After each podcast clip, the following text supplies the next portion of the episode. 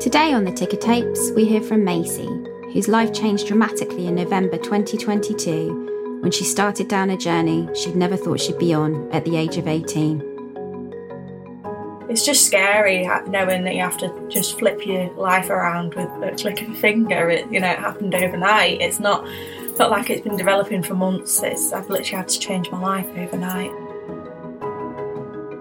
From the British Heart Foundation, I'm Sarah Marsh, and on the ticker tapes, we hear from people living with heart and circulatory conditions.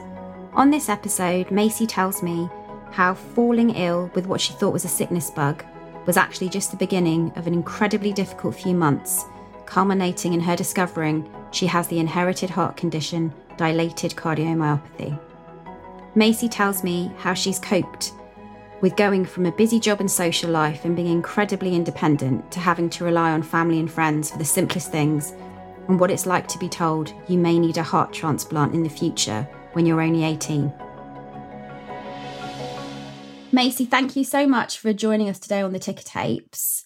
I wondered if we could start by you describing life as it was for you back in the early autumn of last year before everything happened. Uh, so I was a hairstylist. I was working in a salon as an apprentice. I also did a pub job on the side. Both of these jobs were 100 miles an hour, running around all day, on my feet all day. I also have a horse on the side as well, so I was doing that. So in the morning and evening, I'd be there. Um, so pretty full, long days um, running around. Even on my days off, I was still keeping myself busy. Um, busy bee all the time. Yeah. Yeah. And then it was late October that you fell ill with what you thought was a sickness bug. And that was the start of your heart health journey. So, can you explain how your symptoms developed from there? What happened? Yeah, so it was mainly just feeling really tired while I was in the salon, always quite chirpy and happy. And I just started feeling just generally quite beaten down and tired and walking upstairs and stuff. I was kind of catching myself getting out of breath at the top of the stairs but yeah, eventually me and Will went away with his parents, and um, I just fell ill, started being really, really sick, which we thought was just a tummy bug or something else. And yeah, just just generally just couldn't walk anywhere. Um, I do love walking generally. Me and my mum walk miles, and yeah, going for like short walks, and I just I was just knackered. Yeah, I remember you saying to me it was quite dramatic because it got to the stage where you couldn't even climb the stairs in your own house without sort of literally gasping for breath. Yeah, yeah. Yeah. That must have been quite scary, was it for you? Yeah, definitely, yeah. You know when you've got a cold, it's it it just wasn't the same, you know. When you when you're feeling tired because of a cold or some flu, it's completely different to what I was feeling. I, I almost knew that there was something quite quite wrong. So, did you have like a slight feeling of dread that there was something more to this? Yeah, yeah. And then you actually checked your heart rate, didn't you? You borrowed your mum Danny's smartwatch. Yeah. And you checked your heart rate and it was very high. Yeah, yeah. So you went to see your GP who then referred you to hospital. So what happened when you arrived at hospital? First of all, I didn't really know what was going on. I couldn't understand why my heart rate was so high because all of my blood tests and stuff were coming back clear and everything was fine on them. Um, but eventually, yeah, I think they did, did realise it was something quite serious going on with my heart because it wasn't wasn't pumping as normal. It was just really struggling. So yeah, they ended up moving me onto the ward, and it was just kind of a waiting game really because I didn't really get diagnosed until three or four weeks down the line. Mm. And that's quite scary in itself, isn't it? You're because you were in hospital for almost a month, yeah, without really getting many answers until a few weeks into that. So I mean, how did they explain to you what was happening to you? And I know that they found that your heart was significantly enlarged, and they did mention the name of this condition, cardiomyopathy, which you hadn't heard before, but nothing was conclusive. So, how was your health in the hospital? How were you feeling? And what was it like not really knowing what was going on? It was scary, but my way of thinking, I just push it to the side and just get on, really. I just I tend not to worry about things. But yeah, it was, it was, it was it was uncomfortable for me because I like knowing what's going on, and it was literally the unknown for weeks and weeks and weeks. But generally in hospital, I didn't feel horrendously unwell. Mm-hmm. Um, I was always like, oh, I'm fine, I'm fine. Obviously, everybody else around me was like, you're really not very well. Yeah. But yeah, he, he kind of, the consultant said that it quite often happens in younger people where they can feel fine, but actually the, the real health is really quite critical. Um, okay. but yeah, generally I was just, it was just very scary. Just, yeah, the unknown. And I remember you saying that your mum was really worried, yeah, yeah. as mums tend to do. But I mean, seeing how concerned your mum Danny was, that must have Mm. been Yeah. quite worrying for you. Yeah, well, it's, it's heartbreaking because obviously you never like seeing your parents in, in distress or upset. But yeah, it, I think, God, I think it was actually harder for my parents than it was for me. When they mentioned the name of this condition, this inherited heart muscle condition, cardiomyopathy, to you, what was your reaction to that? Was it like, well, how can I possibly have this condition that I've never heard of? Is this actually right? How did you react to being told that? Yeah, I was really shocked because, I mean, you know, it's always older people that get these kind of conditions. And I was just, I was a little bit confused at the start because I was like, how have I managed to, at such a young age, get such, such a heart condition like this? You know, it's, yeah. it was I went through like a wave. It was I was sad, very sad, and then I was angry, and then I was, you know, I was all right at the end. But Mm. but yeah, So it's like emotional roller coaster of, you know, Yeah, why yeah. why has this happened to me? And I think it's really interesting what you say as well about before this happened to you, thinking, oh, you know, these kind of conditions, older people have them, and obviously you're living proof now that that's not the case. yeah, But it's such a hard way to find out, you know, Yeah. to be diagnosed with it yourself at the age of eighteen. yeah, really difficult. So when you were stable, so after you know just under a month, you when you were stable, you were allowed to go home.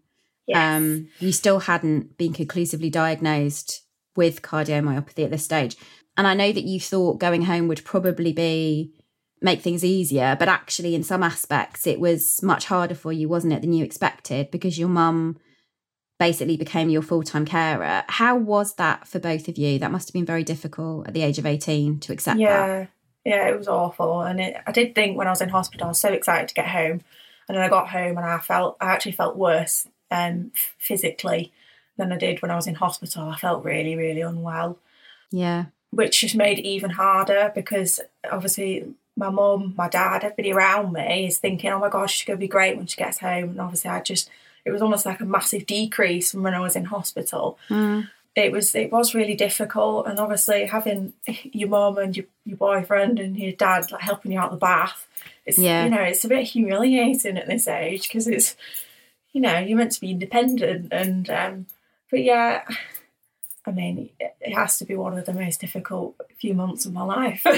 Yeah, yeah, which and that makes complete sense and it's and actually because when you say you were feeling really ill, it was things like you needed help getting off the sofa, you needed Yeah. help washing your hair, just the Yeah. simplest things that we all take for granted. Mhm. And you've got your boyfriend and your mum helping you to do those. Yeah. So that must have been very, especially as someone who's always been so independent and proactive and positive, Mm. that must have been really hard for you. Yeah, it was awful. at the same time as you were undergoing tests to try to determine the cause of your heart problems, you were also told, weren't you, that you might have to undergo a heart transplant at some point in the future if your heart function didn't improve. Mhm. And again, that's an enormous thing to process, especially at your age. How did you feel when you were told this might be a possibility of undergoing a heart transplant at some point in your future? Uh, in some parts of me, I was terrified, but in the others, I feel like I, I dealt with it quite well because when you get told bad news like over and over again, you just kind of get used to it. Yeah. Um, but there's moments, there is a lot of moments where it's just been me and mum alone, and it's been, you know, when we're going to our appointments in Manchester, which still happen. It's still a, it's still quite a high possibility it's going to happen just further on in the future. Mm. Um, we still just we still just get that awful gut feeling every time we go. We both feel sick. It's it's never a nice it's never a nice experience when we go to Manchester. Even though they're all lovely there, it's just it's it's just awful. It's you know the idea of it. It's just Yeah. more the idea of going through being unwell again because starting to feel a little bit better now most days. It's just the idea of, of going back in and being unwell for months and months that that really yeah. scares me. Yeah, and I think that's completely normal reaction to have. I mean, as you say, you're under the team, the transplant team at Wythenshawe Hospital, Yeah. and they're obviously brilliant. And the situation has improved, hasn't it? And like you Yeah. just you've just referred to that in that if you do need a transplant, it's not going to be as imminent because your heart Yeah. function has improved. So Mhm. the current situation is looking brighter, isn't it? Yes, yeah, definitely. So physically, you're in a better place now. Um, you've responded well to the meds they put you on. You haven't got as much breathlessness as you did have, more good days than bad days. So how is life? I know you haven't been able to go back to work yet, but are you able to to go and see Mojo your horse more? Are you able to do more socially with Will? What is life looking like now? Yeah, I'm doing. a- I'm doing a lot more now. I mean, uh, I'm going to up to see Mojo a lot more, going every other day or, or once a week. Just really depends on how I'm how I'm doing. But yeah, me and me and Will are having having a lot more dates and going out more and socialising a bit more. Yeah, everything is looking a bit brighter. I still do have have my, my bad days. Yeah. It's like I've just been put on a new medicine called Entresto, which I've been on for about three weeks, and I felt pretty rotten on on that for the past few Okay. weeks. Been been quite sick and quite breathless, but it seemed to coming out the other end of it now. But Yeah. but yeah, I mean, life is it is it's a lot better than what it was. It's it's lovely that you mentioned about you and Will going on dates because he's been such a big support for you. And interestingly, you guys had only been together a few months Yeah, when this all happened. And so you really know you found a good one when somebody is he's been by your side through the whole thing, hasn't he? yeah, he's he's been a really good egg, bless him. Oh, He's been amazing, honestly. I can't I can't fault him in any way. He's been absolutely great through all of this. yeah. And that's a lovely positive side to your story. But really Yeah. nice that you guys are sort of getting to go back and do the dates that maybe you would have done otherwise at the start of your relationship, maybe. Yeah, yeah. Yeah. How about your mental health now? How is that? How are you feeling? Have you had any counselling? Have you are, are you feeling in a in a better place in terms of your mental health than you were at the start of the year? Um, I would say I'm actually worse now, and it's more because everything everything that's going on, and I still don't have an answer. You know, I, I I'm almost a little bit like I want to plan my life now, and I still can't. Yeah. You know, I'm I'm booked in for a defib now, which will be happening sometime in the next couple of months. mm-hmm. Um, but it's still the the unknown because they're all they're still talking about doing a transplant, and I just Yeah. it, that that still just worries me, and I'm upset about not being able to to get on with life almost because I know at some point I'm going to have to stop and redo it all again. It's a Um, bit like living in limbo, isn't it? yeah, a little bit. Um, I've never I've never felt like I've needed to have counselling through it all. I'm mm. quite quite a positive person. I don't really Yeah. I don't really need need it. I'm not in a position where I feel like I need to. I've got enough people around me who Yeah. support me, like my mum, my boyfriend, my dad. Everybody, everybody around me is here for me. But I Yeah. have a lot more up days than I do down days. So Yeah, that's I mean that's really good. And you've got a really good support network. But like you say, Yeah. I think sometimes it's when you're adapting to this kind of new chapter of your life because obviously this only sort of happened to you from November last year. So it's less than a year. But equally Yeah. now life looks different for you and how you imagined it would. And that adapting to that long term is really hard, isn't it? yeah, yeah, it's just scary knowing that you have to just flip your life around with a click of a finger. It you know it happened mm. overnight. It's not. Not like it's been developing for months. It's I've literally had to change my life overnight, and it's, it's quite scary. Yeah, it happened so quickly for you. The BHF's life saving research is giving hope to so many people. If you would like to support our work, please consider a donation by going to bhf.org.uk forward slash donate pod. So, you've also undergone genetic testing and you have been officially diagnosed now with a particular type of cardiomyopathy, which is dilated car- cardiomyopathy, which is an inherited heart muscle condition. Yes. And not only that, your elder brother Monty has been diagnosed with it as well. Um, although he's currently asymptomatic, he's going to now be monitored regularly. So, how has it been for you adjusting to the diagnosis? And also, how is Monty doing? Monty's been actually surprisingly great with it. He's not because he's not showing any symptoms. He's not, you know, he's still carrying on with life as normal, really. He's under the team at Airedale, which have been amazing with him. They monitor him monthly, probably less than monthly, but yeah, he's he's he's been great with it. You know, he's mm-hmm. he's mentally happy about it all. Obviously, it's not a nice situation for him to be in, but yeah, he's been he's been great with it. He's he's been as positive as, as me and everybody else, really. How's it been for you? Like you say, you don't know how things are going to pan out and what your health journey is going to look like going ahead. You have to take it day by day, but you, at least you do have. There's a condition now. There's a reason, yeah. I suppose. Has that helped, or has it made things more difficult? Or I feel like for me, it's made things difficult because I've I've always wanted a family. And obviously now it's going to be a lot harder. It's going to be a, bigger process to go through if I do want kids. They have confirmed to me, my consultant has said you, you cannot have them myself, so it'd have to be through a surrogate. Right. Um, which which it really really upset me because I've always wanted to do it by myself and you know naturally. Yeah. Apart from that, it's not really changed my opinion on it. To be honest, um, it's not really changed anything for me because it's just no. it, you know it's it's just a it's a gene. You know, yeah. it, it was it was going to be 50-50 really, and because Monty got it, I think we already knew that it was going to be genetic anyway. And then your mum and dad, they're they're waiting to go undergo genetic testing. Is that yeah, right? Yeah, and that just yeah, they've just had uh, blood tests for it, so it shouldn't be too long until we know who. And then they'll it. they'll be able to find out which side of the family it's come yeah. from, I guess. Yeah. And yeah. that's that family tree aspect to it, I suppose, is interesting because you'll be able to trace back which side it's come from. But on a practical level, it, like you say, it doesn't really help you. It's a name of a condition. It's kind of a, yeah. a factual thing, but it doesn't change all the emotions surrounding living with it.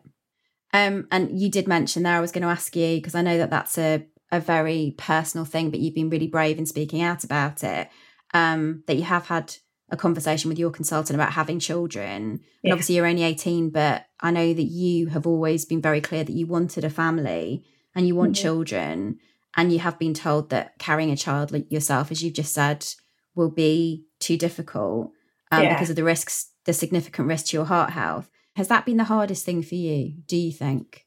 Yeah, through everything, even with Manchester, it, that's the one thing that's that's really got me down about everything. Really, is the the aspect of, of not having kids, which to some people is probably really stupid, but um, but so to me, it's always been been one of the things I've really really wanted to do is have my own family and do it all mm.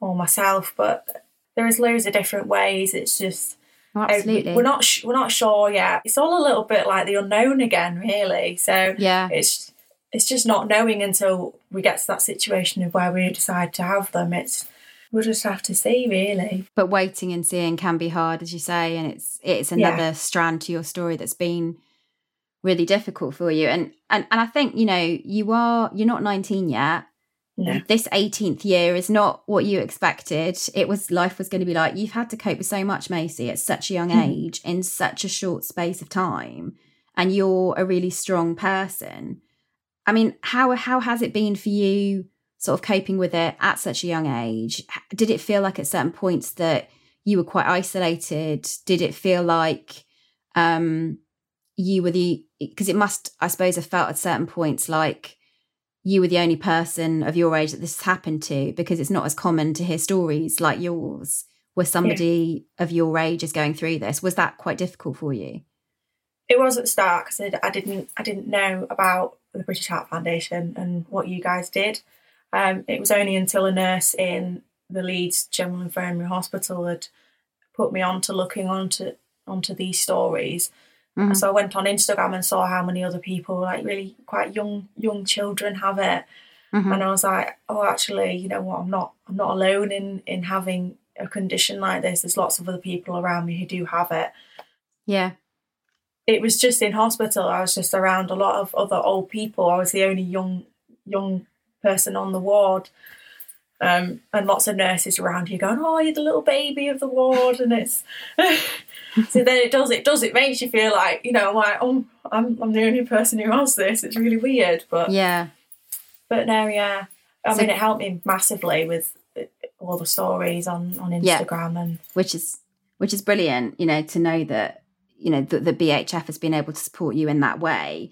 And was that um, one of the reasons that you wanted to share your own story in the hope that it might be of help to someone, you know, who's around your age, a teenager or early 20s going through something like this? Yeah, yeah. Yeah, definitely. 100%. It was because, as much as I had everybody around me in hospital, it, there was a lot of moments where I did feel quite alone with it. And especially when you par- when your parents or your family are going away after visiting hours and you are on your own in hospital and yeah. you do just sit in your mind which it really isn't it really isn't good for you and it's one thing that really really helped me through it is looking at the other people who have this condition and yeah. how they've dealt with it and how they're dealing with it now um, it's just the one thing that got me through and this is what i really really want to do for somebody else who yeah. may be in my situation in hospital, feeling quite alone and yeah. you know, upset about it. Yeah. It's a really admirable thing though. I think like you say, like just by talking about something, it makes it less scary. Yeah. Just by sharing stories is so important. It's one way there's like you can feel more of a sense of community or connection to other people. And as you say, although people perhaps don't realize that things like this can happen to people of your age. They absolutely can. You're living proof of that. And heart conditions can impact anyone of any age at any time. That's what we say. And, you know, you are the living embodiment of that. So by sharing your story, as you say, someone maybe at the start of their journey can see from hearing from you that there is life after diagnosis, you know, life does go on and you will yeah. reach a place where things look brighter. Yeah, absolutely. So we've talked a little bit about the fact that you're physically you're doing much better than you were and although obviously there's still those sort of mental health challenges for you you do have you know you've got in more good days than bad days you're doing more now like with horse riding socializing more what are your hopes for the future now is it is it something where you're trying not to look too far ahead or, or what would you like where would you like to be in six months' time? I want to be back at work and doing my, my job. I think unfortunately, um, work has had to had to let me go because it's not really really going to work with with mm. what I've got because I won't be able to go back full time.